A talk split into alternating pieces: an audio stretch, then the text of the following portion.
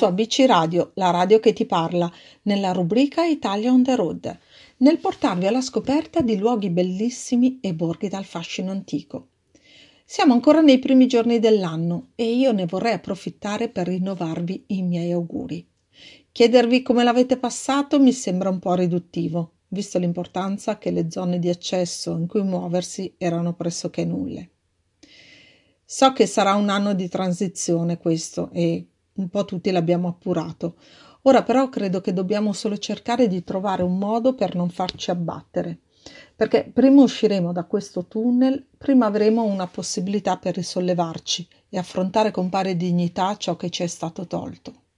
È difficile, lo so, ma io come voi sono nella stessa situazione e nel mio piccolo cerco di darvi con questo mezzo un momento di stacco nel vivere quella normalità che tutti abbiamo perso e che ci auguriamo presto di ritrovare, magari al nostro prossimo risveglio. E per non perderci d'animo, io direi di iniziare con il prossimo viaggio virtuale di inizio anno, che ci porta in campagna e più precisamente a Savignano Irpino, in provincia di Avellino. Un viaggio nella storia, nella bellezza dei luoghi e nei sapori, ma che vi racconterò fra poco, dopo una breve pausa musicale, sempre qui su ABC Radio. A dopo!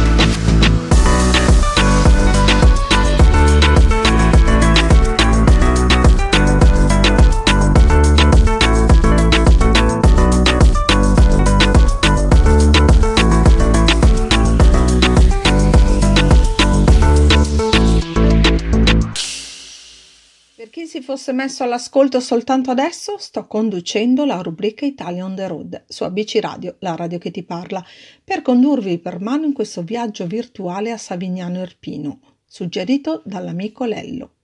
Vi lascio il numero di ABC Radio 342 189 7551 per chi vuole intervenire per dei saluti oppure al 353 4142 849 per suggerirmi luoghi da visitare con voi. Con l'occasione ringrazio per i saluti che sono arrivati in redazione Michele da Venzone, Miriam da Milano, Clelia da Milano, Francesca da Chieti, Cinzia da Venzone, Carlo da Roma, Santino da Cagliari, Martina da Colleferro, Roberto da Siracusa, Delio da Venzone, Gianni da Venzone, Giada da Milano e Manu da Galarate. Grazie davvero di cuore per, per essere così fedeli in tanti ad ascoltarci. Ma entriamo nella storia di questo borgo antico.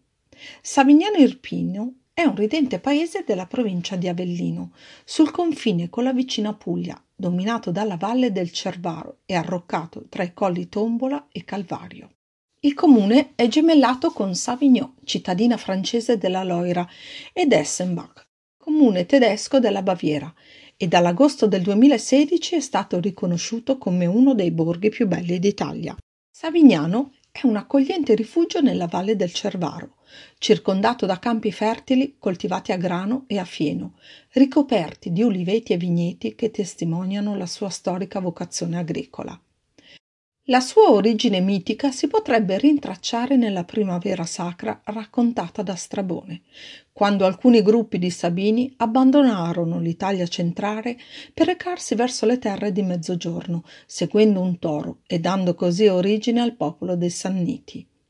Piccole comunità patriarcali, i cosiddetti vichi irpini, disseminati nelle campagne dell'odierno centro abitato, si sarebbero spostati a monte a seguito delle incursioni longobarde intorno al 570.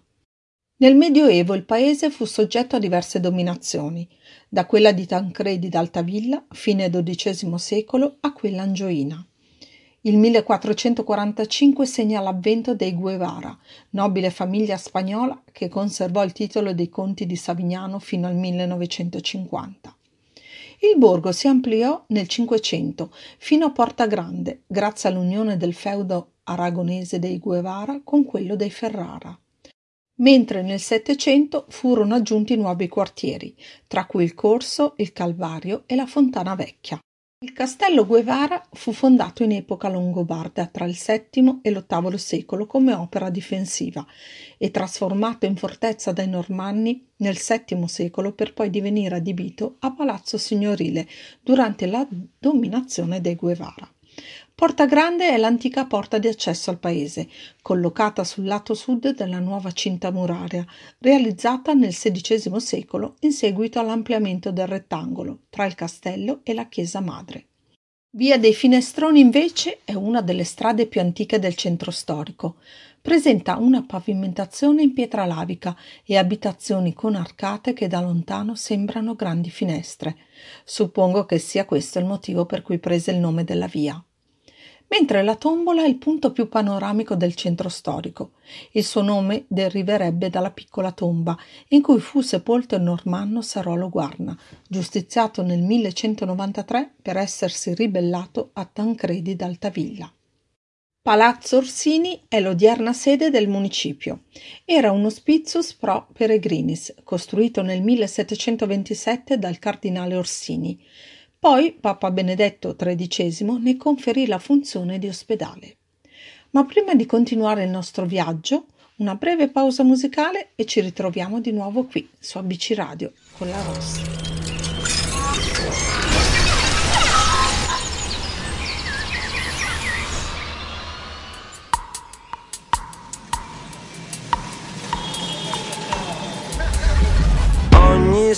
Santo giorno mi sveglio e guardo fuori dalla finestra quello che succede in questa parte dell'universo. Poi vedo te, poi vedo te, corri per la strada, ma chissà dove andrai con quegli occhiali da sole, sembri Elton John, un giorno che si era perso, complicazioni sentimentali. Più facile guardarti il culo mentre ti allontani.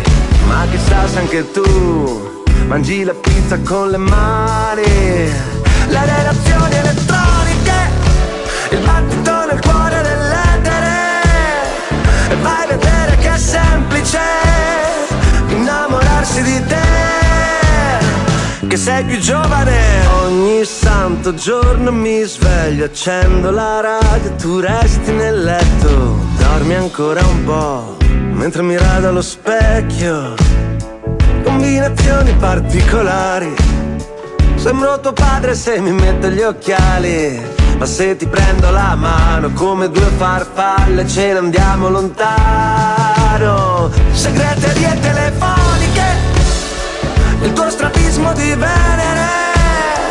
È strano questo disordine Che porti sempre con te. Che sei più giovane e stupida. Non ti arrabbiare sei unica. Ho già paura di perdere.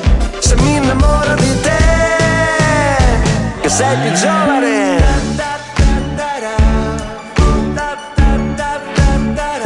spegni quel cellulare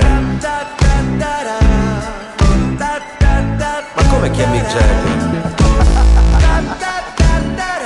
No, no, no, voglio, sono stanco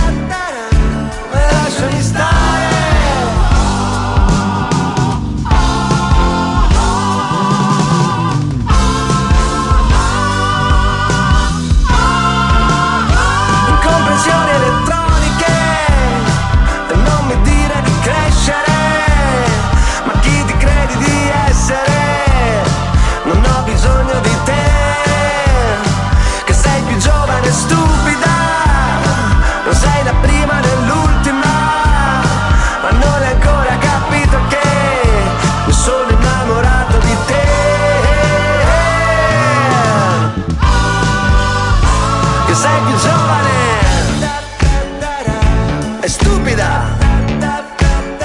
Ma che musica ascolti?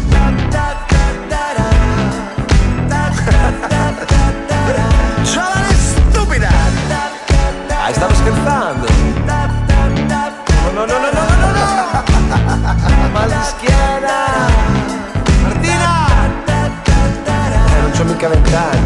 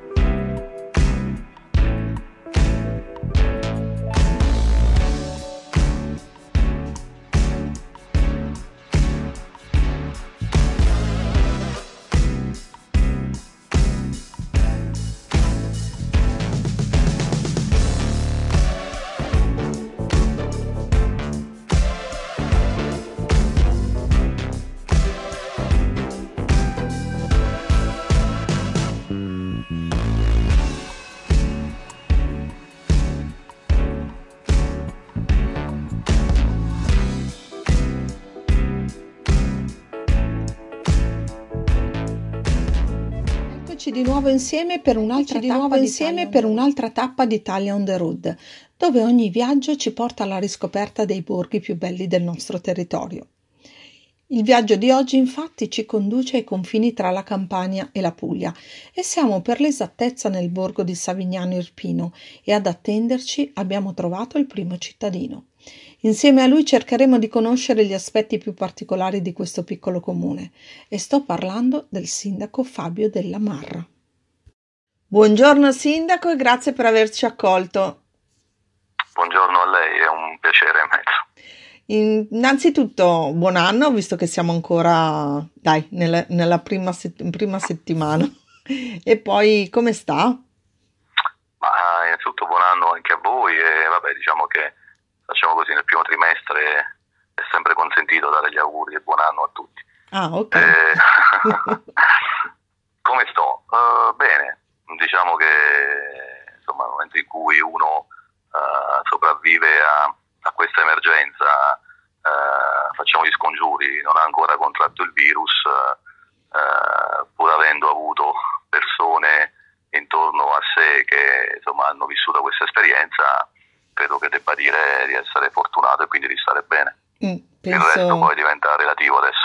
È vero, assolutamente sì, penso anch'io che possiamo dire che è una fortuna in questo momento se non si ha ancora contratto nulla. Esatto. Mm. Sindaco, parliamo dai del suo borgo invece.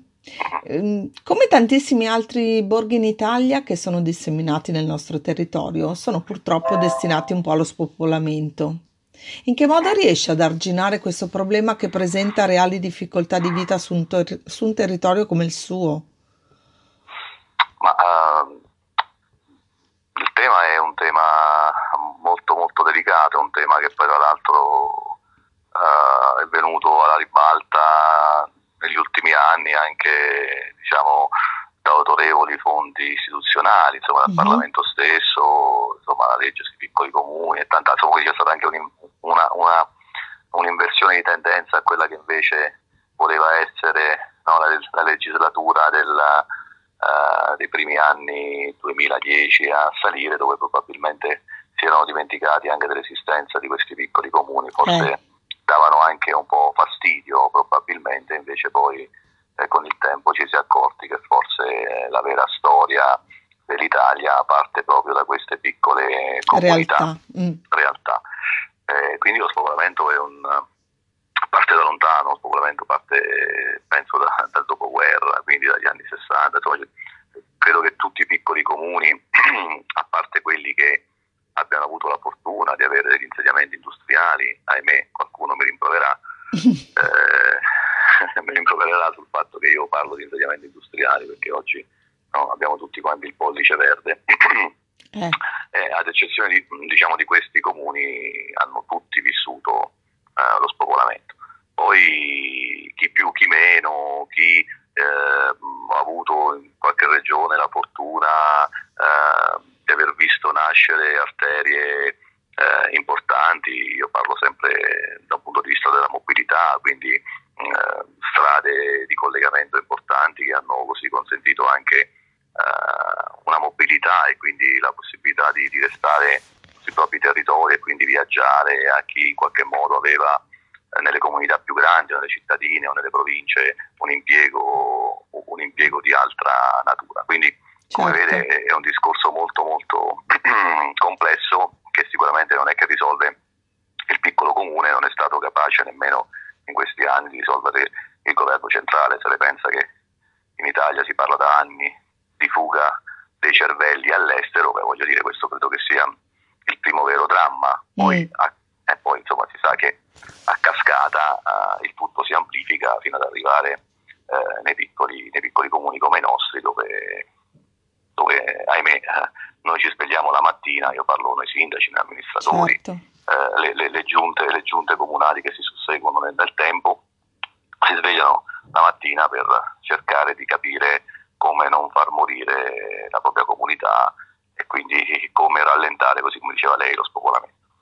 Noi diciamo che eh, da un punto di vista eh, strategico eh, ce la stiamo mettendo tutta, eh, soprattutto nel tentativo di far rinascere alcune aree eh, produttive, nella, nell'abbracciare quello che può essere eh, il turismo, nella tra l'altro nel 2016 siamo entrati a far parte del club eh, dei borghi più belli d'Italia. Eh, infatti. Un, eh, questo è, diciamo, è, stato, è stato un, un, motore, è stata una scelta per uh, poter così dare la possibilità ai nostri giovani di, di, di cimentarsi in quello che poteva essere turismo mobile. Abbiamo acquisito anche la bandiera gialla sul turismo mobile, quindi realizzando un'area camper di quasi 800 mila euro, insomma, che che credo sia difficile trovarne, non trovarne in giro.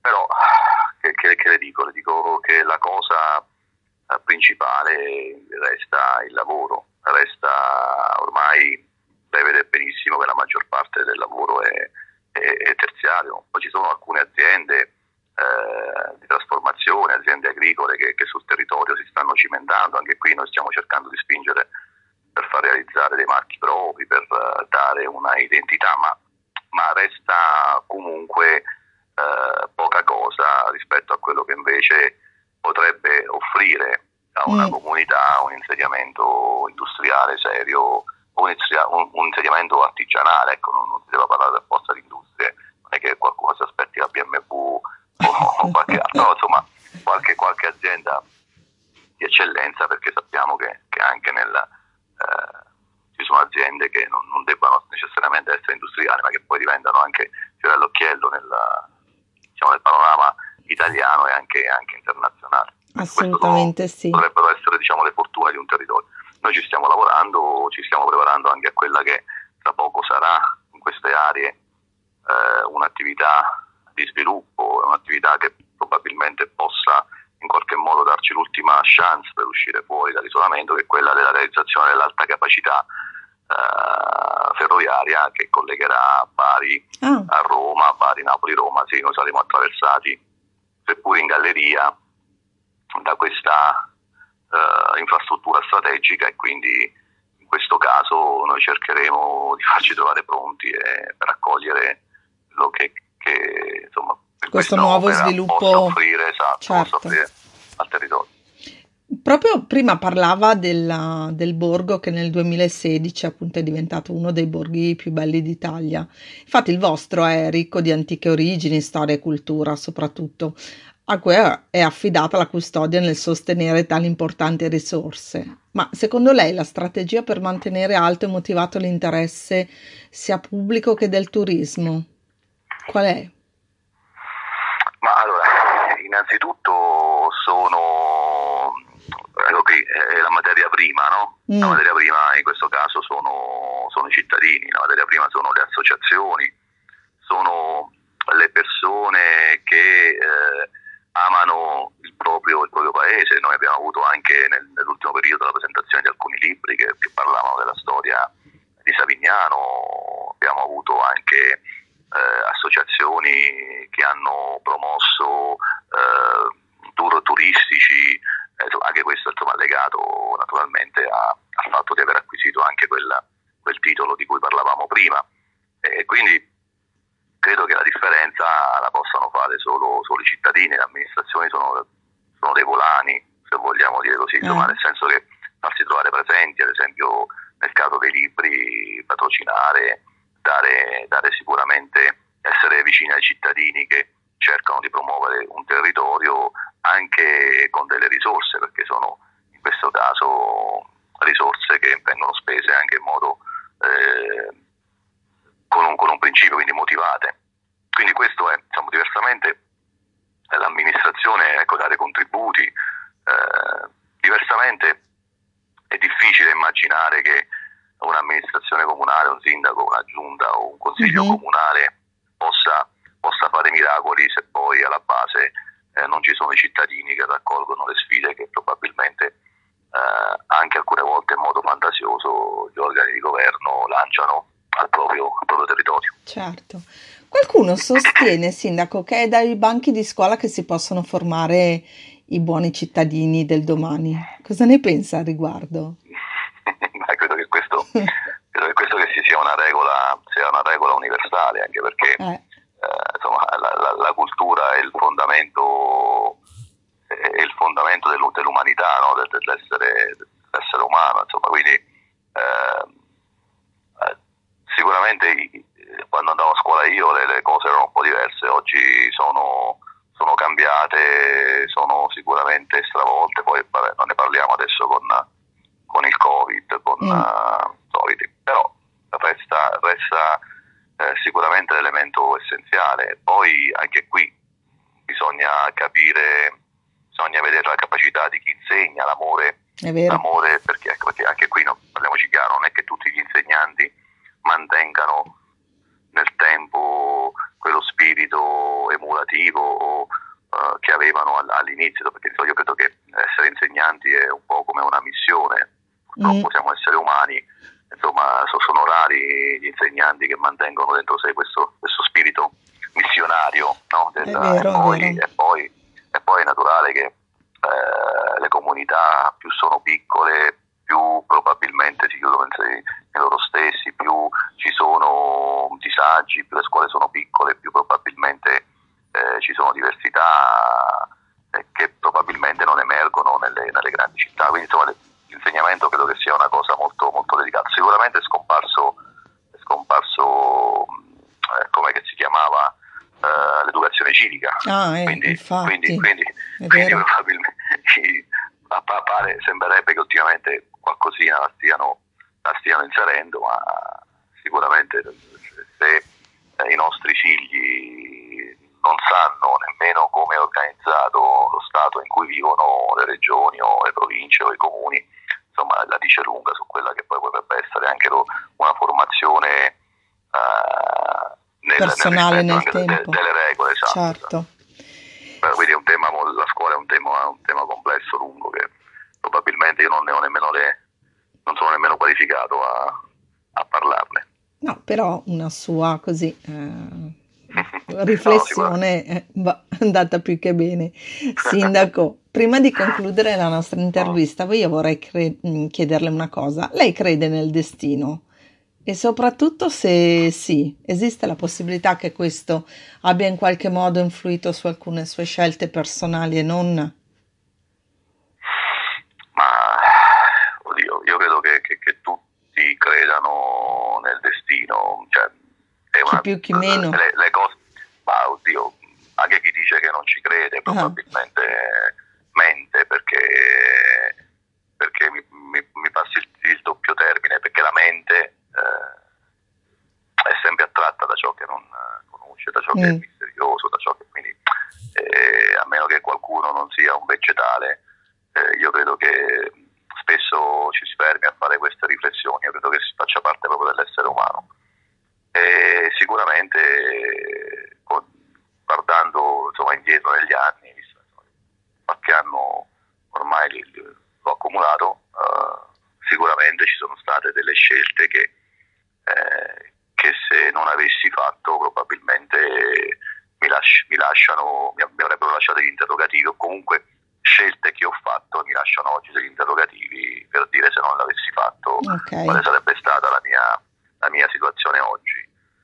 Quindi credo che ognuno di noi quando si interroga sul proprio passato e rapportandolo al presente credo che faccia proprio questo, faccia proprio un'analisi del destino e quindi automaticamente parla, parla proprio di questo. Ecco. Certo, delle, delle, scelte fatte, che cosa poi esatto, hanno poi, insomma, nel tempo. Terminato il destino, esatto. È vero. Poi per il futuro, poi per il futuro sì, per carità, ognuno, ognuno che fa, quando si fanno delle scelte, credo che inconscia, ma questo parla anche come amministrazione, perché l'amministrazione che programma, un consiglio comunale che programma eh, delle strategie, anche eh, lì... Sì. Eh, pensano di, di, di, cambiare il destino, le sorti della propria comunità, quindi eh, anche lì è, è, una forma di, di, verifica, cioè è un modo per credere nel, nel destino. Ecco. È vero.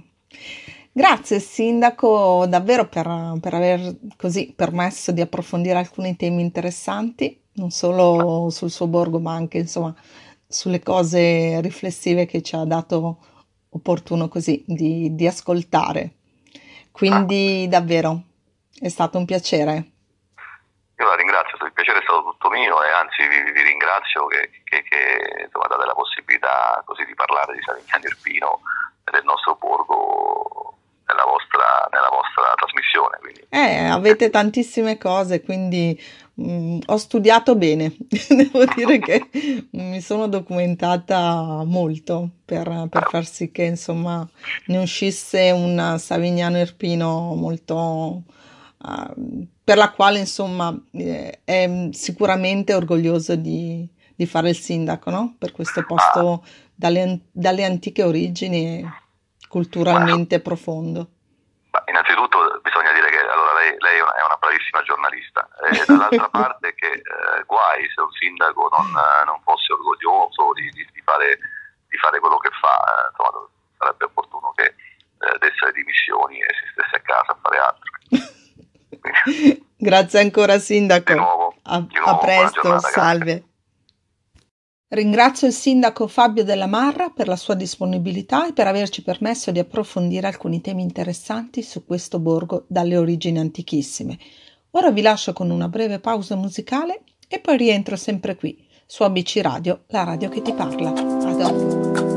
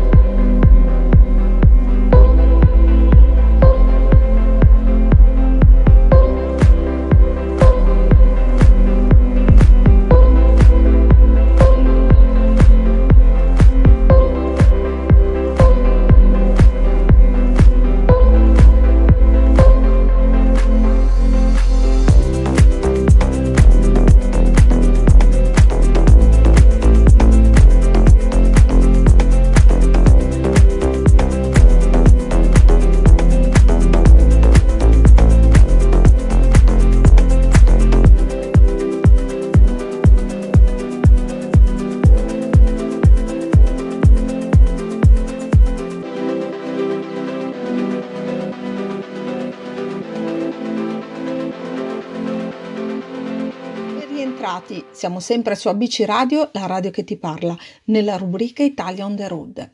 Con l'occasione abbiamo una pagina Facebook dove potete vedere quello che facciamo e invitare i vostri amici a mettere un like per farci conoscere. E dopo aver lasciato il sindaco Fabio Della Marra, continuiamo il nostro viaggio virtuale qui a Savignano Irpino, inoltrandoci al suo interno, ma non solo, poiché andremo a scoprire anche le delizie gastronomiche del posto. Savignano offre ai suoi visitatori una variegata gamma di itinerari, tra bellezze architettoniche, storico-artistiche e paesaggistiche, scorci e vedute indimenticabili, dove incantevoli opere d'arte, realizzate nei secoli da maestranze locali, potete ammirarle nel percorrere sentieri immersi nel verde intenso dei boschi, o tra sorgenti e oasi naturalistiche, accedendo così ad altri piccoli borghi nelle vicinanze di Savignano percorsi che risvegliano i sensi, odori e sapori genuini che rinvigoriscono corpo e mente. L'area della sorgente Rifieto in contrada Licese, alle pendici del Monte Sant'Angelo, è circondata da un bosco di 12 ettari, ricco di conifere, querce e fauna selvatica, e la sua acqua sulfurea ha proprietà curative. Infatti, particolarmente rinomata per le sue acque, provenienti proprio dalle sorgenti del monte Sant'Angelo, è la Fontana Angelica, detta anche Candida, costruita nel 1912 e caratterizzata da tre papere in ghisa. Prima della costruzione dell'acquedotto soddisfaceva il fabbisogno dell'acqua dell'intero paese ed era un luogo di incontro e socializzazione, oltre che fonte di guadagno per gli acquaioli. Nella stessa area della sorgente veniva praticata la transumanza. Le mandre di mucche provenienti dal Montella arrivavano nei pascoli adiacenti, consentendo così la produzione del caciocavallo podolico un ramo del tratturo Pescasseroli Candela attraversava le contrade di Savignano ed oggi è possibile seguire quelle antiche vie dell'erba con percorsi organizzati nel verde. Nel vostro percorso potrete ammirare anche il mulino normanno, detto anche di Betlemme. È un antico opificio a forma di piramide tagliata, assoggettato ad un antico mulino ad acqua del XII secolo. Ed è proprio in queste valli del Miscano Casalbore, del Cervaro, Grece, Savignano Irpino che questi borghi hanno ereditato la cultura delle antiche valli. Qui la popolazione vive seguendo ancora i ritmi a misura d'uomo, in paesaggi dove l'ecologia è una pratica naturale e la frenesia delle grandi periferie urbane appare lontana, quanto vicina è la quiete dei boschi che circondano i borghi.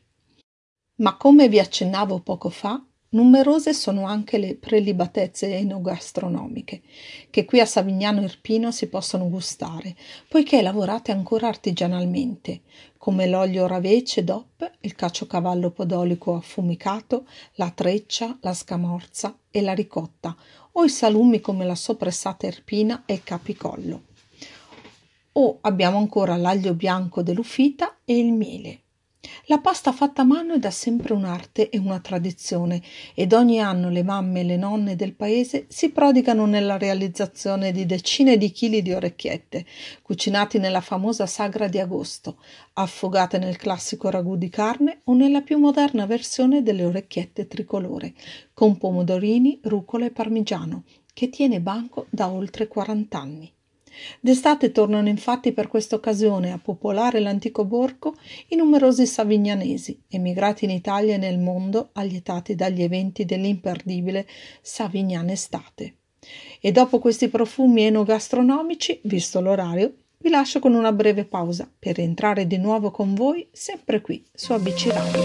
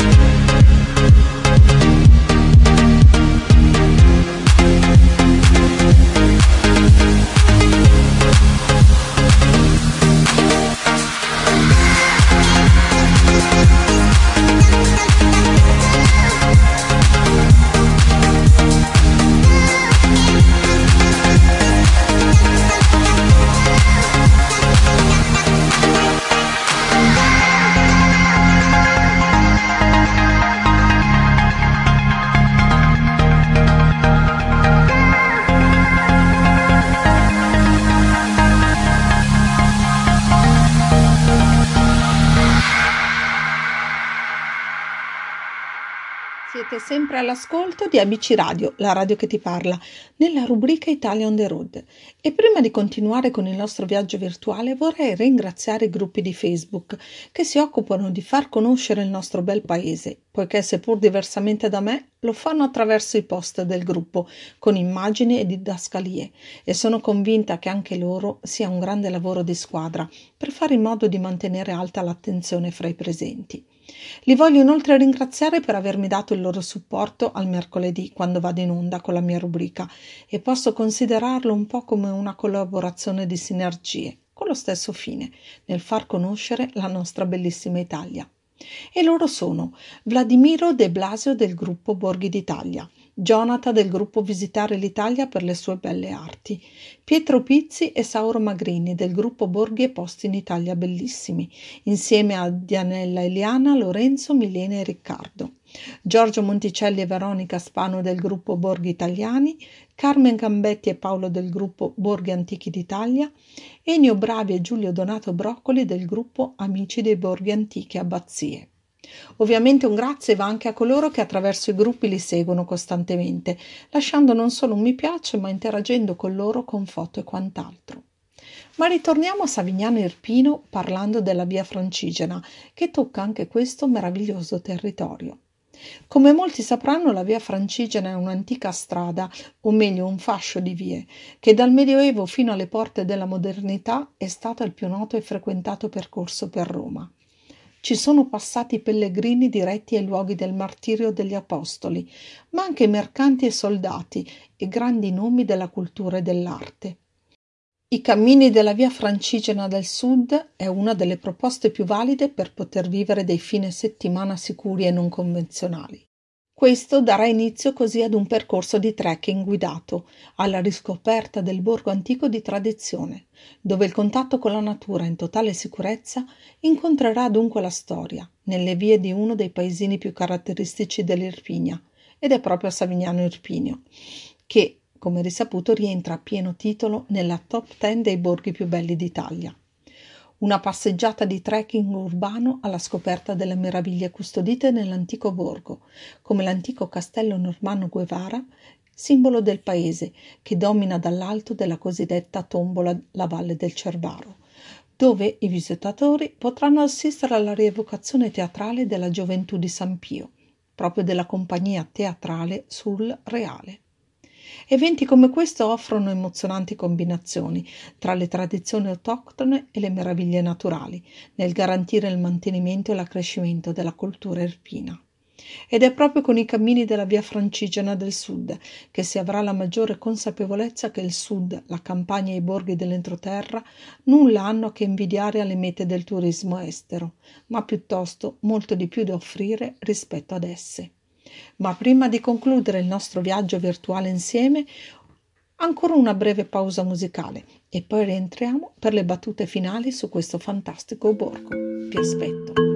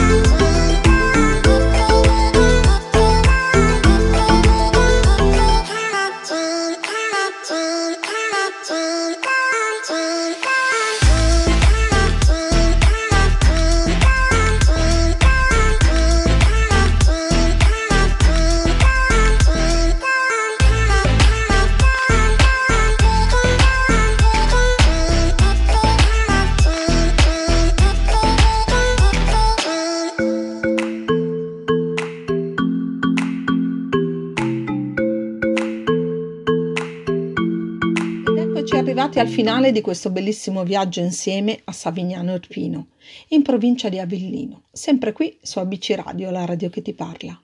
Vi ricordo che abbiamo anche un sito www.abcradio.it dove potete andare a riascoltare attraverso i podcast le rubriche di particolare interesse o scaricarle e condividerle. E dopo avervi lasciato con i cammini della via francigena, a conclusione di questo viaggio vorrei portarvi ad una riflessione su ciò che è stato per l'Irpinia negli anni Ottanta, con il terremoto, causando alla popolazione una ferita ancora oggi visibile e indelebile. È vero, nessuno può prevedere l'insorgenza di un nuovo terremoto, magari si può tentare, intuire il dove, ma il come e il quando esattamente non c'è dato a saperli. C'è una testimonianza che mi colpì molto e voglio condividerla con voi. È di Pierluigi Lamanna, volontario della protezione civile. E lui dice: Io non c'ero quella sera, e così come me non c'erano tante generazioni che oggi, a distanza di 40 anni, sentono parlare sempre di più di quel disastro. Noi, giovani irpini, non riusciremo mai a comprendere gli occhi lucidi e le lacrime di chi oggi fa ancora tanta fatica a parlare di quella giornata calda, strana. Non riusciremo mai a comprendere il dolore di chi un attimo prima aveva tutto e un attimo dopo non aveva più nulla, nemmeno un fazzoletto per asciugarsi le lacrime. Non riusciremo mai a comprendere il lavoro fatto da tutti quegli uomini arrivati lì, increduli e soprattutto impreparati non puoi comprendere se non l'hai vissuto. Qualche anno fa ebbe l'occasione di parlare con un vigile del fuoco, ormai in pensione da molto tempo, il quale arrivò a Sant'Angelo dei Lombardi proprio la sera del 23 novembre. E nel raccontare quella sera, a colpire Pierluigi fu proprio il suo sguardo. Disse lui freddo e perso nel vuoto, dove la prima cosa che disse ai suoi colleghi nel luogo del disastro fu E mo? Andu mit Timmerman. Pierluigi giustamente si domanda come potremmo reagire noi, nuove generazioni, ad un evento del genere. Sono trascorsi esattamente 40 anni. I terremoti sono fenomeni che purtroppo ricorrono, magari con intensità e profondità diverse, ma tornano. E Pierluigi continua. E allora mi chiedo quanto hanno fatto i nostri genitori in questi 40 anni per metterci al sicuro.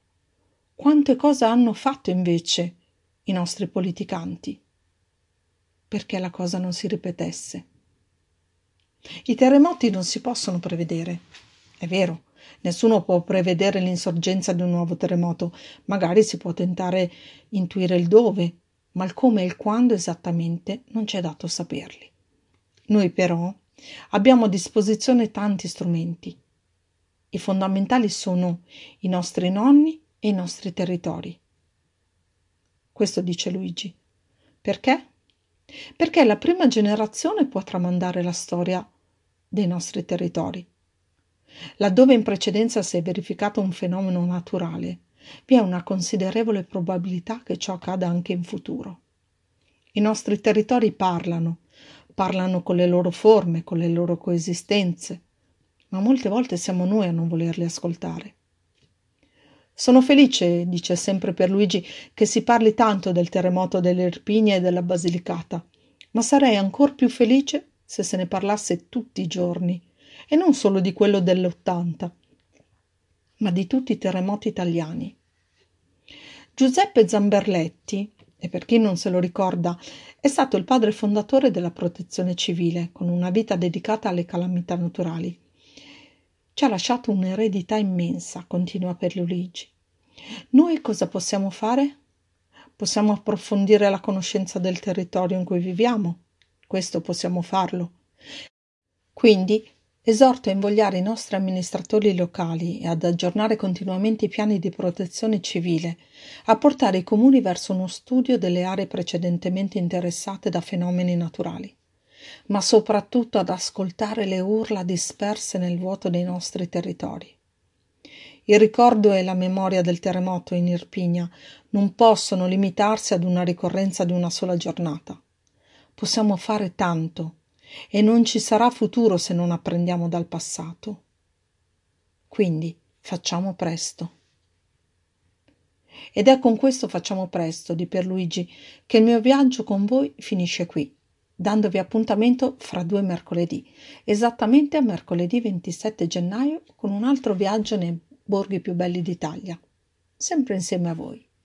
Ah, e vi voglio ricordare che stasera alle 20 andrà in onda la rubrica Grandi donne, grandi storie, dove vi parlerò di un personaggio femminile davvero incredibile e che ha fatto la storia. Vi aspetto stasera, la vostra Ross.